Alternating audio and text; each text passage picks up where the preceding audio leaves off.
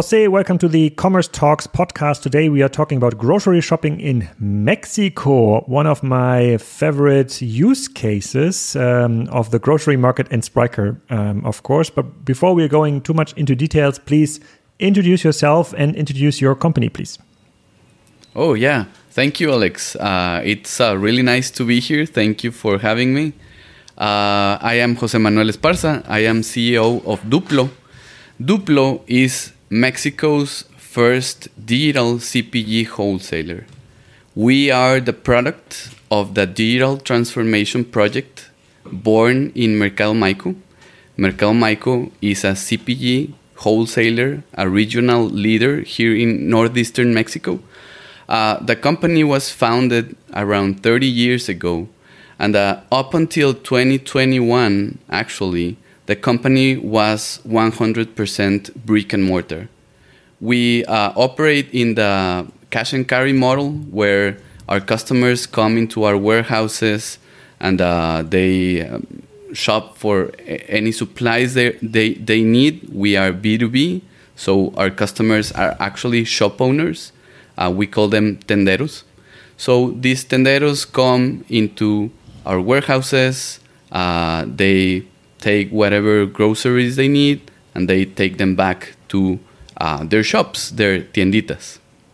Um, How many? Just, just, just to like to to give a to give a to give a picture for for the European listeners or the, or the US listeners. A Mercado Maico, like like huge warehouse or store, is this comparable to like a Metro, for example, in Europe, or how, how could we how could we uh, think about it? Yeah, yeah, exactly. Uh, uh, a comparable uh, European company would definitely be Metro. Um, our customers are these small shop owners, so so yeah, yeah, we operate in that way in a cash and carry model. Uh, so that I think that would be uh, the right comparison. Okay, and, um, and then I, and then and and then um, um, before we're going into the customer journey and uh, what Dupplo is exactly making. So last time I was in Mexico was during like a language school uh, visit, mm, almost 20 years ago. Uh, no, no, it's not so long ago. It's like I was there like in 2009 or so. But okay. what I still remember is that like the the tienditas you're describing, they're really at at every corner. So when people are, um, are, are, are buying like their taco bread or whatever they're needing, they're just like go 100 meter uh, down the street. There's a, a, small store like for all the all of the basic goods, and this seems to be something which is still there, even though there's maybe a supermarket like um, one or two kilometers away. And then my question is, why? How can it be that there's a small shop, like in, in Germany it was called Tante Emma Laden, uh, um, right. my Aunt Emma uh, shop, um, when there's like a supermarket with most likely more assortment and in many cases an even affordable, more affordable assortment. So can you explain a bit why this is? Yeah, yeah, sure. And uh, there's this effect particularly in uh, central Mexico, in Mexico City and uh, the state of Mexico, where that effect actually happens when you have maybe two, three stores uh, per, per, I don't know, 200 meters, something like that. Uh, so, so it's really dense. Uh, but in other parts of the country, um, you may have maybe uh, one of those small shops, one of those tienditas, uh, for an, an, entire settlement, maybe. So yeah, yeah. It, it, in in terms of density, it varies depending if they are on the cities or on the rural areas. But I mean, uh, and their use cases are also different. For example, in in an urban setting, uh, the tiendita uh, accomplishes a special need, or or uh, it it tends to a special need from um, certain customers for whom uh, the, the supermarket experience doesn't make a lot of sense. So, uh, surely you know that in Mexico there is a wide uh, percentage of the population living in poverty, right? So, so uh, for those low income families, it is difficult to buy to go into a supermarket and buy the larger presentations of each product. So when they go into one of these tienditas, these tienditas have different catalogs, right? So maybe the same products, but in different presentations. So smaller presentations uh, that they can really afford and they can really use for today, for tomorrow, uh, but no further into the future. So actually, um, in urban settings, uh, that is a very useful use case. Uh, also, you have the convenience part, but th- they are deeply rooted in in the Mexican uh, society um, mix. Uh, and of course, in rural areas, uh, most of them do not have any supermarkets or any convenience stores. So really, uh, the tiendita is the only supply option for a lot of Mexicans. Okay, and, and can you give like a percentage number, like from uh, how many people live in Mexico? Uh, 80 million, 70 million? Uh, around 120 million, million. 120 million. Yeah. So out of 120 million Mexicans, how many are shopping on a regular basis in tienditas? Well, it's around 50%. Okay, 60 million. 50, okay. Yeah, yeah. Around 50% of, of Mexicans actually have as a primary supply uh, option the tiendita. And, but mm-hmm. in, in, terms of, of family spend in, in food and beverage, tienditas represent around 70%. Really? Yeah. Okay. And and um, from a market share perspective, so it's 70%, but um, especially now during Corona and the inflation, my and, and what we are seeing in the rest of the world is inflation uh, drives poverty. So there's like more families are moving into lower income classes, so they must save money. And I understand correctly from what you're saying, um, you're not going to the tienditas to buy like the big box of whatever. You're rather buying in small portions. So um, if you like, if you try to calculate like the cost per gram or the cost per kilogram, it could be even more expensive in a in a tiendita. But it's this I would assume it's a growing market right now. So even less people would go to the supermarket and moving into this kind of day by day per day or day by day shopping instead of shopping like for the whole week. Is this correct, this assumption? Yeah, no, definitely.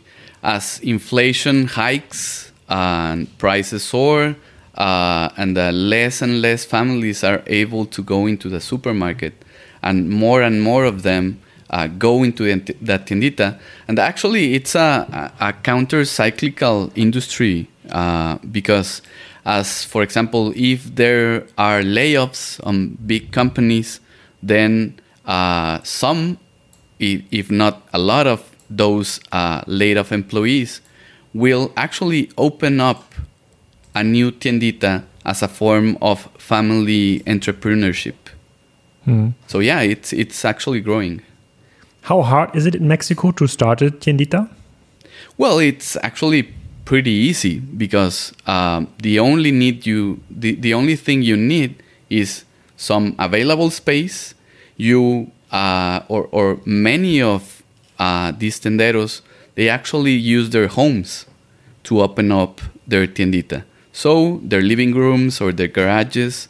So they'll they'll just use that space. They will go to a wholesaler just buy uh, an initial um, um, yeah yeah uh, catalog and just take it back and open doors to customers and is it is it usually uh, is the assortment usually always the same like uh, every tendita is having like i don't know beer para tacos whatever or is there like um, do they specialize in like i don't know fashion grocery mm, paper stuff?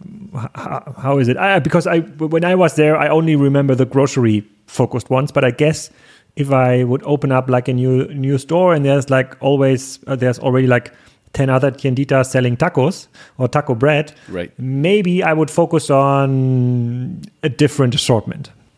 Yeah yeah no sure. Um, it starts at a pretty common mix. So so you will have maybe um, beverages, you will have um, like um, milk, you will have bread, you will have edibles, you will have cleaning products, and uh, that's how the average small tiendita uh, works. Uh, obviously, the the or I mean, there is a smaller presentation of these tienditas in which they only have beverages and snacks, and maybe that's one of the of, of the the ones you saw well in in Mexico, uh, because in especially in Mexico City, those are predominant. You have mm. one of those like small windows uh, where you can buy candy, you can buy snacks, you can buy uh, beverages, and uh, that's all there is. And uh, uh, but as as the size grows, then new categories can be uh, can, can can be sold. beer, surely, um, more candy, more house products or school products like paper, pens, and uh, something of the like. Uh, some of, of our tenderos go into small sections for toys for children. Uh, some of them will have fruits and vegetables. Um, uh, so so yeah yeah uh, it's uh but it, it all starts with edibles, cleaning products, and beverages.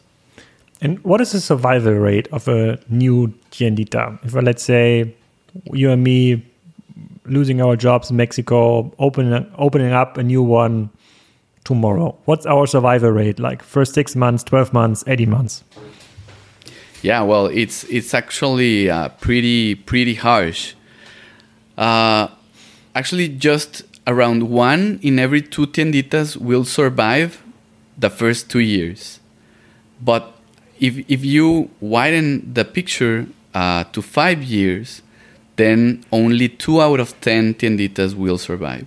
So mm. it, it's uh, actually, yeah, yeah. If you look at the big picture, you will see an industry that's growing steadily but not fast. Uh, but you, if you see zoom in to that, you will see like hundreds of thousands of new tienditas every year, but being born but, and dead. So, sorry if I'm like focusing so much on the market, but I need to understand it because yeah. how, how is this where is this churn coming from because i would have i would have assumed that the successful G&D does expand another living room another house so it's it's they are becoming like a super small supermarket eventually and therefore eating the food of the other tienditas but what what what you do you're describing is that uh, you're you're describing is that from from 100,000 tienditas within 5 years 80,000 go out of business, but at the same time, 90,000 new are starting. So like new uh, new corner stores, new living rooms remodeled into uh, in, into shops. So which picture is correct? Well, actually, it's both, because uh, on, on the first side, maybe you have a tiendita that has a privileged spot that will act more as a convenience store than as a pure tiendita. So it will start growing, and and uh, maybe first the living room was a tiendita, but eventually the whole house will become the tiendita. But that's a, a, a very special setup in which it starts mm. from a privileged location. Another growth model for these tienditas is if they do not have that privileged location or if their market, their neighbors, uh, maybe the, the, settlement isn't uh, big enough, they will start growing by opening other small tienditas in other locations that they may seem appropriate, deem appropriate. Mm.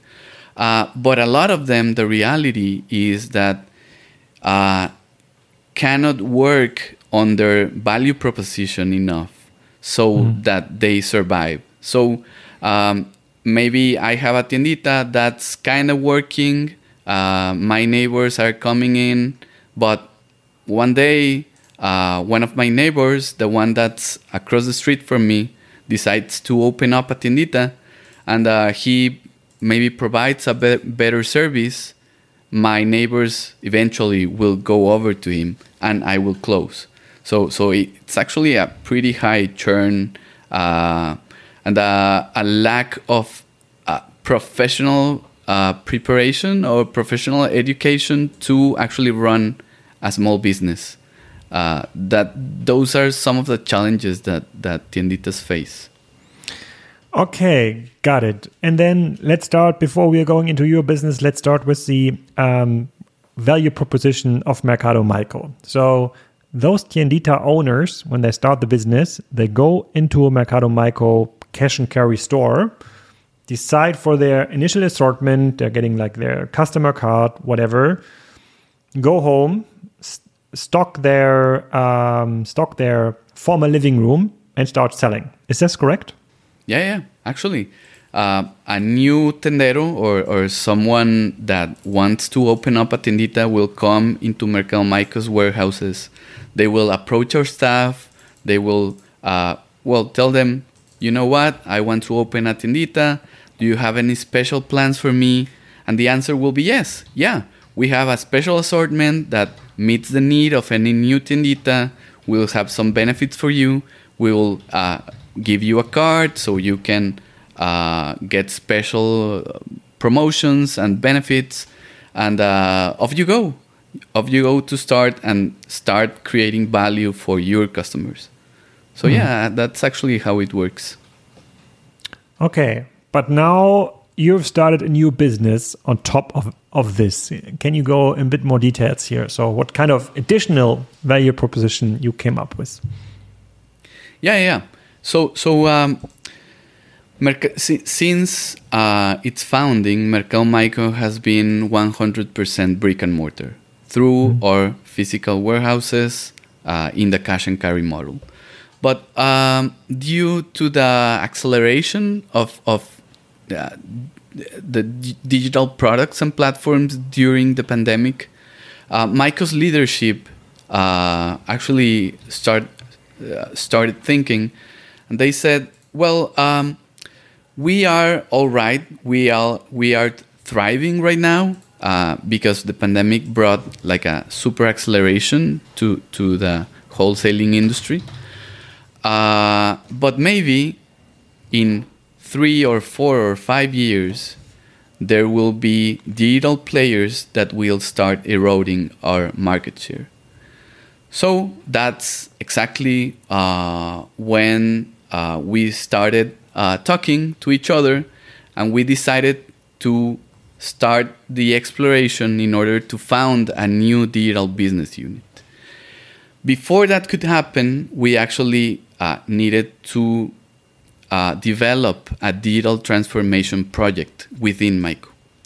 So this started in February of 2021. Uh, actually, um, it was a really fast process. We built all the digital ecosystem. We hired all the digital talent. We uh, created the infrastructure, the the uh, special uh, warehouses for for uh, digital operations. So so um, that happened all very fast, uh, and we were able to go live by November of 2021 in Saltillo. Saltillo is a city of around 1 million inhabitants in northeastern Mexico. Uh, we went live in Saltillo because it is Maicos or Mercado Maicos headquarters. So uh, we knew that we were um, going to need to learn a lot, to make mistakes. And uh, in Saltillo, Mercado Maico's brand is powerful, so we knew that uh, we would count on our customers' patience during our learning curve.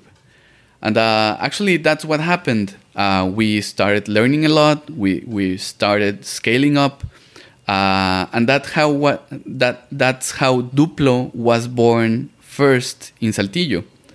Uh, Dupplo is Mexico's first digital uh, CPG wholesaler. Why? Uh, because, I mean, we are not the first participant in the space. Others have come before us. Actually, the first attempts at, at uh, digital wholesaling started back in 2018. But something that makes us different and that actually has us today at the top of the digital wholesaling effort here in Mexico is that we were actually born from the traditional channel, from the traditional wholesaling industry. And uh, with, with that, it, it brought a lot of experience, uh, knowledge about uh, our customers, what their needs are, uh, which use cases they actually need that the traditional wholesaler is not fulfilling. So uh, that actually helped a lot and made us di- made us different from other players, and um, uh, the magic started happening. So so just to to give you context, uh, there are around six thousand tienditas in the Saltillo area. Uh, Ten months in, 4,500 of those 6,000 were already on the platform, already on Dupplo. So we started how, seeing how did that. You reach, how did you reach them? So many, so fast? Oh, well, actually, it, it all starts by making this um, assumption. Mm-hmm. We have to assume that our customer isn't uh, native, natively digital. So we have to assume that we will we will find a traditional customer, and we will need to uh, educate her into the digital um, abilities. So so uh, we actually uh, acquire customers uh, both through digital efforts, but also through um, sales colleagues that go into the street, go into uh, tienditas, invites the tenderos to, to join the platform, open up an account, uh, and make the first order. But I mean, for, for, for us, uh, everything up to that comes naturally, comes easy in a way.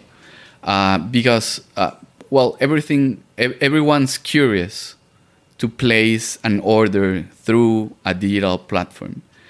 But what's actually uh, challenging is to get that customer uh, in a journey in which they eventually are able to make orders by themselves without any input from us. Uh, and week by week, they start making orders and that's that's uh, what we started seeing by June, July of 2022.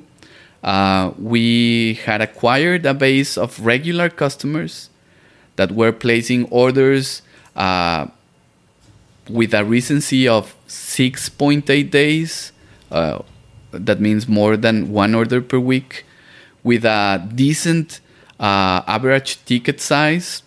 Uh, we had some findings there. For example, an average ticket uh, size from Mercado Maico includes around uh, 45 SKUs. Uh, an average ticket from Dupplo includes around 95 SKUs. Uh, so 95 different items? Yeah, yeah, 95 different SKUs with varying uh, number of quantities, mm. right? So so. Uh, uh, what is the what is the order volume then? Uh, the the order value. Sorry, it's order value.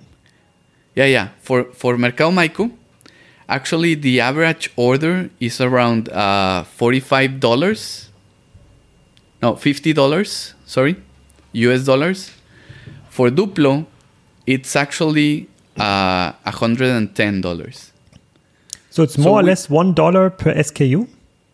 Oh, yeah, yeah, you could say that. I mean, in the average, maybe it doesn't make that much sense because one dollar per SKU is uh, is not really uh, this. It doesn't describe what the customer is buying, but yeah, in in averages, that's the way it is. Mm.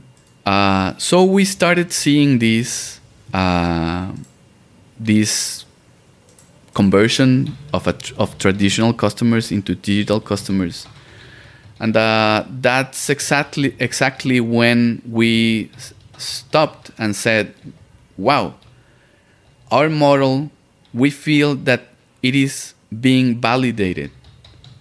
We are creating values for our customers, we are creating opportunities for them because, I mean, Dupplo was born uh, with the goal of saving time for tenderos. Mm. Because uh, there's resupply processes actually take up a lot of time and uh, that actually doesn't let them focus into creating value for their customers. So death rates go up, and uh, we we really don't want that. We want to create opportunities in which tenderos have much better survival rates, right? So uh, I mean, we saw that we saw that the the business model was validated, and uh, and we said, well, now it it is time to start our escalation roadmap. So we, we started to work on it, and uh, on December of last year, December the 1st of 2022, uh, Dupplo launched, went live uh, in Monterrey.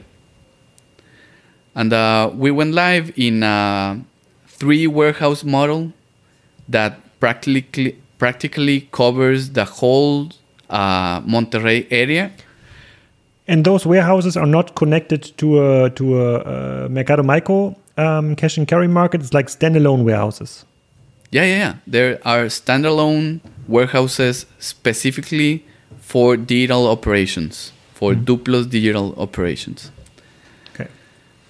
So yeah, yeah, and and we have a wide coverage. Um, it was very important for us to really be able to satisfy our value promise. For example, if uh, one of our customers places an order today by 1 p.m., they get it delivered the same day.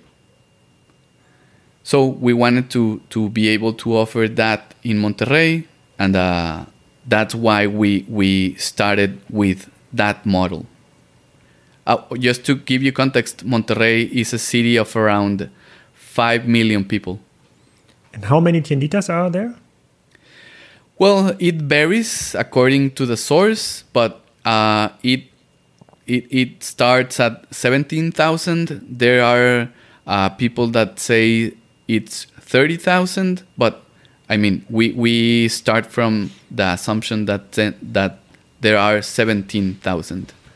How how's your adaptation rate so far? This is far away from your home turf. So I understand there's a couple of like branding advantages in in, in your in your in, in the Mercado Maico home town. So new town, second biggest in Mexico. Uh, um, how, how is it working out for you so far, Jose? Tell us the truth.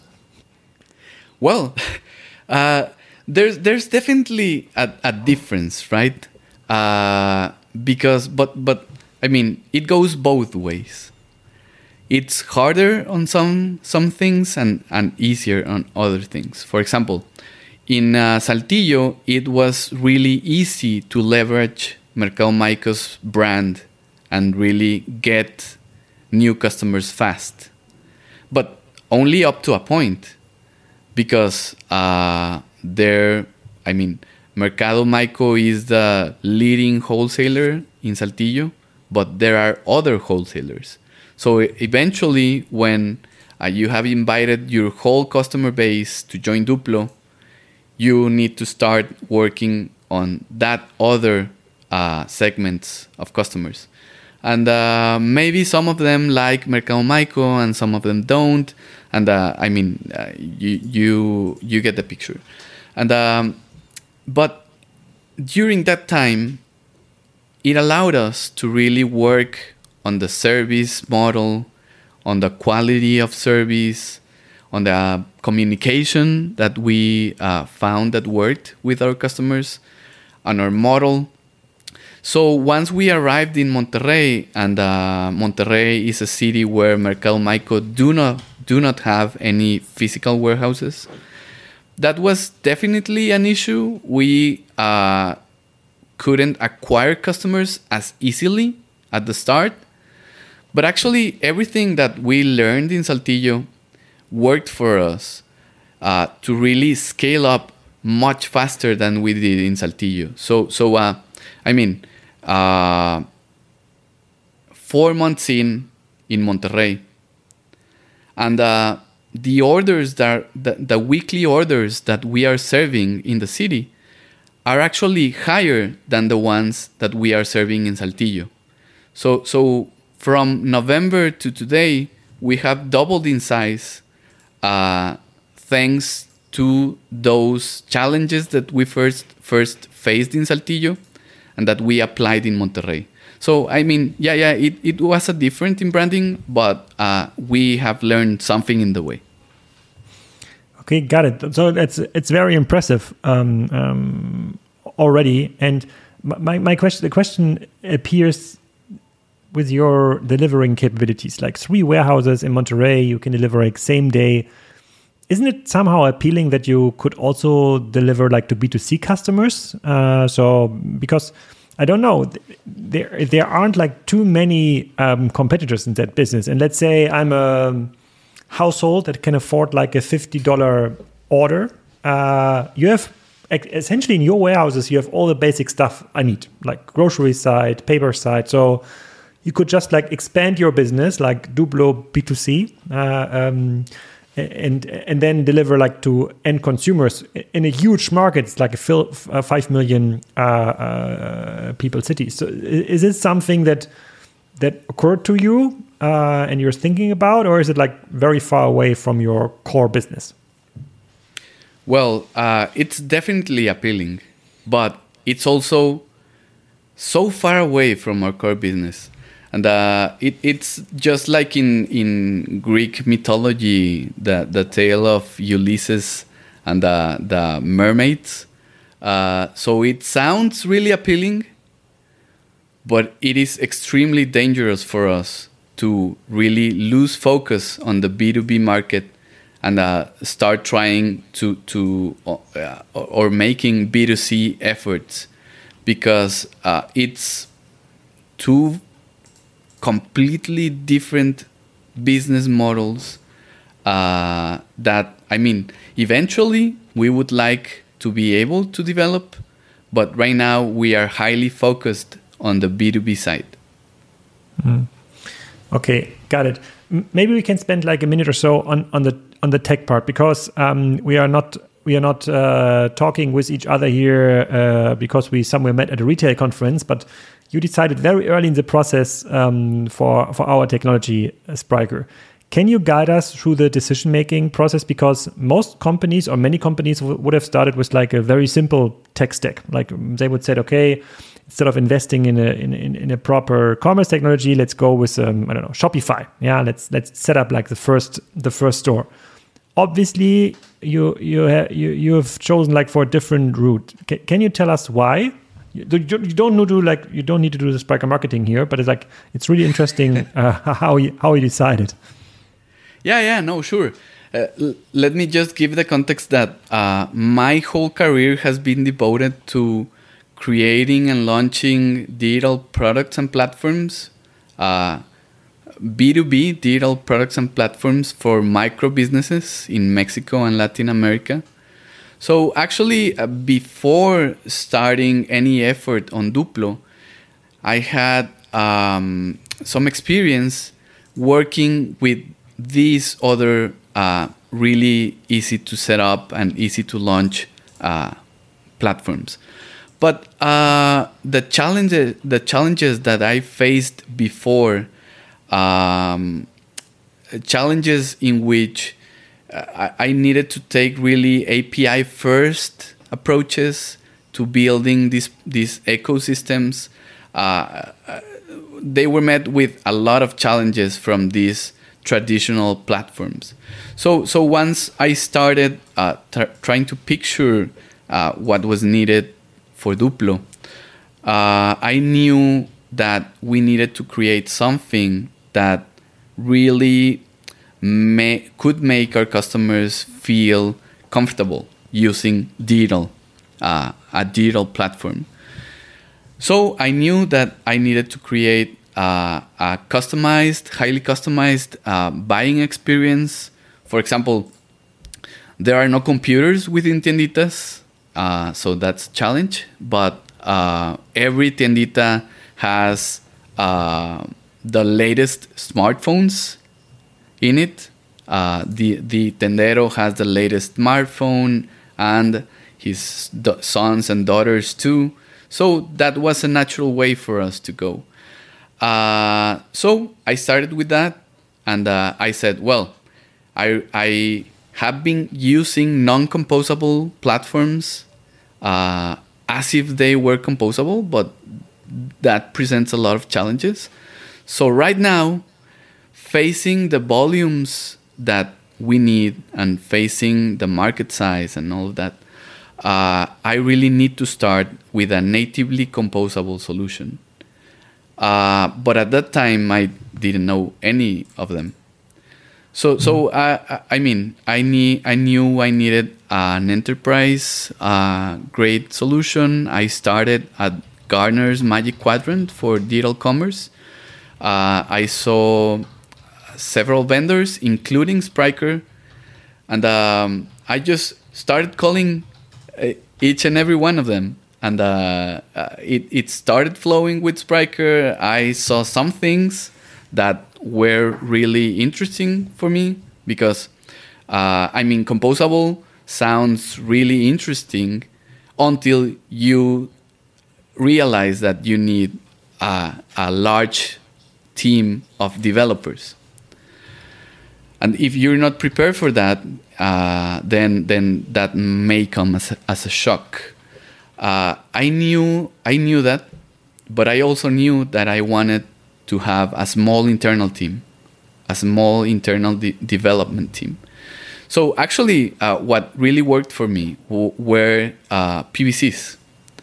Uh, uh, what what what are they called? Um, packaged business capabilities. So using those PBCs, actually the development effort that I needed to take was much uh, lower but at the same time leveraging everything composable. So so um, I mean that's that's kind of the story uh, how how uh, I ended up selecting Spryker and why I did it. Uh, it basically offered me uh, the lowest development effort for the highest level of customization. Uh, so overall lower uh, TCO and uh, uh, a really fast time to market. I mean, those those are the things. And was it hard for you to get um, skilled developers in Mexico for Spryker? Um, no, actually, it wasn't. I mean, Mexico is is um, uh, a a pool of really talented developers. So, so uh, I mean, Spryker comes with a tech stack that's really uh, easy to understand, and uh, I mean, to find people that know PHP, for example. So, actually, it wasn't that of a challenge to manage the technology.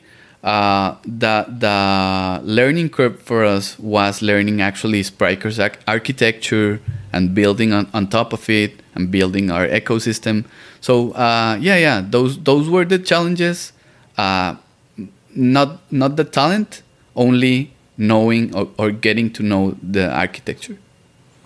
Okay, got it. But from from what I hear and what I understand, so it, it, it's a very compelling setup. So the the expansion the expansion path must must be clear. So with this kind this kind of growth rate in the cities where you've where you've where you have deployed the the Dupplo service, it's kind of a no-brainer of like growing into uh, into other cities. So, how many tienditas can you serve with your three warehouses in in Monterrey? Not not all of the 20, 30,000, depending on what kind of count you're relying on. Right, right. Uh, with our installed capacity, we actually can serve around 14,000 of them. Okay. Yeah, that's, so a, that's a lot. It, yeah, yeah, yeah. It's quite high. And uh, I mean, something that has come really natural or organic for us has been this expansion. So when we launched in Saltillo, we launched in a single single store uh, or single location mobile store. When we went into Monterrey, we changed that to a multi-location uh, mobile store. But just recently, I'm, I'm talking about uh, two days ago, we launched our web store. So actually, we have a multi-location mobile and web stores that really uh, have been really easy to build on top of, of our first effort. So so yeah yeah it's it's uh, been easy on that side. And just one one word on the competitor side. Um, so my understanding is in, in Mexico you have like two strong marketplaces. Amazon obviously because they've built so many warehouses close to the border, easy for them like to ship into Mexico, and Mercado Libre. Um, and both are like uh, global marketplaces appro- approaches. Like Chinese sellers um, or Chinese manufacturers can like sell to Mexico via those marketplaces. Is this somehow a competition in some some area? You just like mentioned toys. So some tienditas are focusing on toys. So ca- can you compete with with those marketplaces when it comes to uh, um, when it when it comes to um, specific assortments like toys? Well, uh, I mean, if we were focused on toys, then yeah, definitely they would be my competition. But we are actually focused on groceries. Mm. Uh, so so that actually makes that uh, Amazon, uh, neither Amazon nor Mercado Libre nor Alibaba uh, are actually competitors for us. Uh, even other digital players aren't. Uh, we we we see them as comparables, but not really competitors. something that we have learned is that in order to place Dupplo as a primary source of of um, uh, of, of resupplyment for for our customers, we need to be better than the best of the traditional players uh, on each city or each uh, zone that we're in. So uh, it, it seem, seems counterintuitive, maybe, but uh, Dupplo's challenge is actually to compete against these super fine tuned uh, uh, traditional players with physical warehouses. Um, because, I mean, digital grocery distribution in Mexico is underdeveloped, to say, mm. to, to put it kindly. Uh, right now, for many of, of, of, or for some uh, CPG manufacturers, Dupplo is uh, already uh, their number one digital customer in all of Mexico. So, so uh, I mean, we we could say, oh yeah, yeah, we're so great, but I mean, it's it's the market is so underdeveloped that what that was not so hard to achieve. We have to push that boundary every day so that's why we have to focus on the traditional players that actually are doing a great job. Mm. I definitely have to have to visit you in Monterrey. I, just shared, as we discussed, like a, a, friend's contact also in Monterrey. So like two reasons, uh, two reasons to uh, to come there. So it, it's it's yeah, it's it's really impressive what you have achieved. the the growth rate is uh, is impressive. The adaptation is is a uh, fastest and strongest that I've strongest I've ever heard of. Uh, so usually you see this kind of uh, charts online, um, how many months it take. Um, uh, it took like Twitter to get to 100 million and ChatGPT to get to 100 million, and we need this kind of chart for like B2B businesses. Uh, how long does it take to get to the first 10,000 B2B customers? So I'm pretty sure even on a global scale, uh, um, Dupplo would uh, uh, would have a very strong rating um, um, on this chart. Um, looking forward, how this how this develops. Pretty sure Monterrey won't be the last city to expand into, and uh, um, I'm really excited to get like an update later this year. Thank you, Jose.